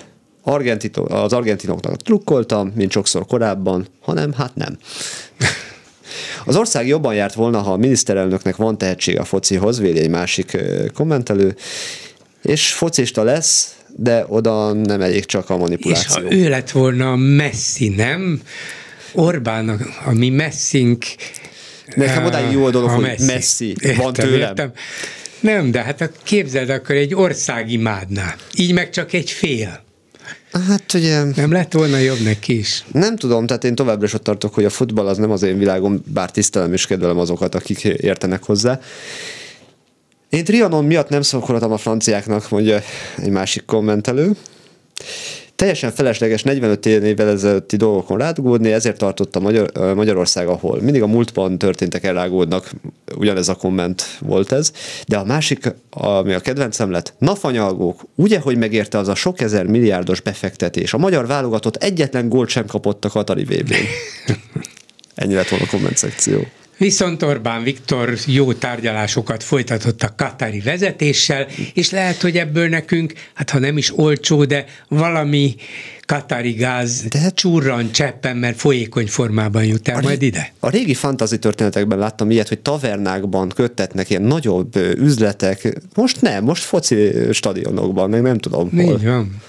Lehet, hogy közben megegyezett Macronnal is, végül is ott voltak együtt, úgyhogy mindenkivel jóban van, hát a mi, a mi vezetőnk mindenhol elismert az egész világon, Katártól Párizsig, nem tudom, hogy miért elégedetlenkedünk vele. Hát, talán mert Katártól Párizsig nem mindenki lakik Magyarországon, és igen, nem mindenkire igen, vonatkoznak igen. a magyar törvények. Minden esetre a szíve vágya még nem teljesült, nem a magyarok nyerték a világbajnokságot, viszont egy európai fehér keresztény csapat, ez is valami. Ja, nem európai, csak európai értékeket képvisel. Nem tudom, van-e még valaki a vonalban, igen, akkor egy rövid hozzászólásra van mód, vagy legalább elkezdeni, és holnap folytatni. Jó estét kívánok! Jó estét kívánok, Bolgár Vödémus Attila vagyok. Hát a király Nórának a szerepléséről szeretnék pár szót szólni, borzasztóan fölháborodtam, és, és hát nem tudom, ezeket a szóval több határozottságot kívánnék egy kicsit ellenkezni, mert ez egy, ez egy, hogy mondjam, a Bajár Zsolt asszonyi nem, ne hasonlít, nem, nem, nem, nem, nem, nem, nem. Bocs, bocsánat, Bolgár úr, nekem bekeverték, tudj, én Facebookozom. Na most egy ideig jöttek a király Norrának a Facebook bejegyzései. Uh-huh. Azt nem lehet elképzelni, micsoda borzalmas fideszes propagandát. Hát biztos, hogy fideszes, de ilyen, olyan hang nemben, mint, mint Bayer? Hát igen. Tényleg? Igen. Hát az is egy hang nem, hogyha, hogyha a kormánynak a propagandáját most kitalálták, ugye, hogy az ellenzék fölhajgelte a tanárokat. Egyszerűen ha valaki gondolkozik, és hogy 220 ezer forintból egyetemi végzettségűek kell élni, akkor hogy mer ilyet mondani egyáltalában? Egyáltalában, hogy fölhergelték. Meg a, főleg és a fiatalokat, és hát a fiatalokat úgyse érdekli, nagyon a, érdekelte eddig a politika, meg, meg, meg, meg, meg, meg nem, nem, biztos vagyok benne, hogy a 95%-uk nem olvasnak, nem tudom, politikai eh, kommentárokat, vagy valamit. Hát a, és amikor ott, ott van 80 ezer fiatal egy, egy tüntetésen, és, és egyen, egy emberként eh, mellé állnak a tanároknak, hát ez egy Hát azok, azok a fiatalok föl voltak hergelve, de maguktól hergelődtek föl, és nem a politika dühítette föl őket, hanem az, hogy nincs változás. Köszönöm szépen! Viszont hallásra ezzel a megbeszéljük mai műsora véget ért, készítésében közreműködött Král Kevin, Lőrinc Csaba, Balogh Kármen, Szabó Csilla és Kemény Dániel. Bolgár Györgyöt hallották, viszont hallásra holnap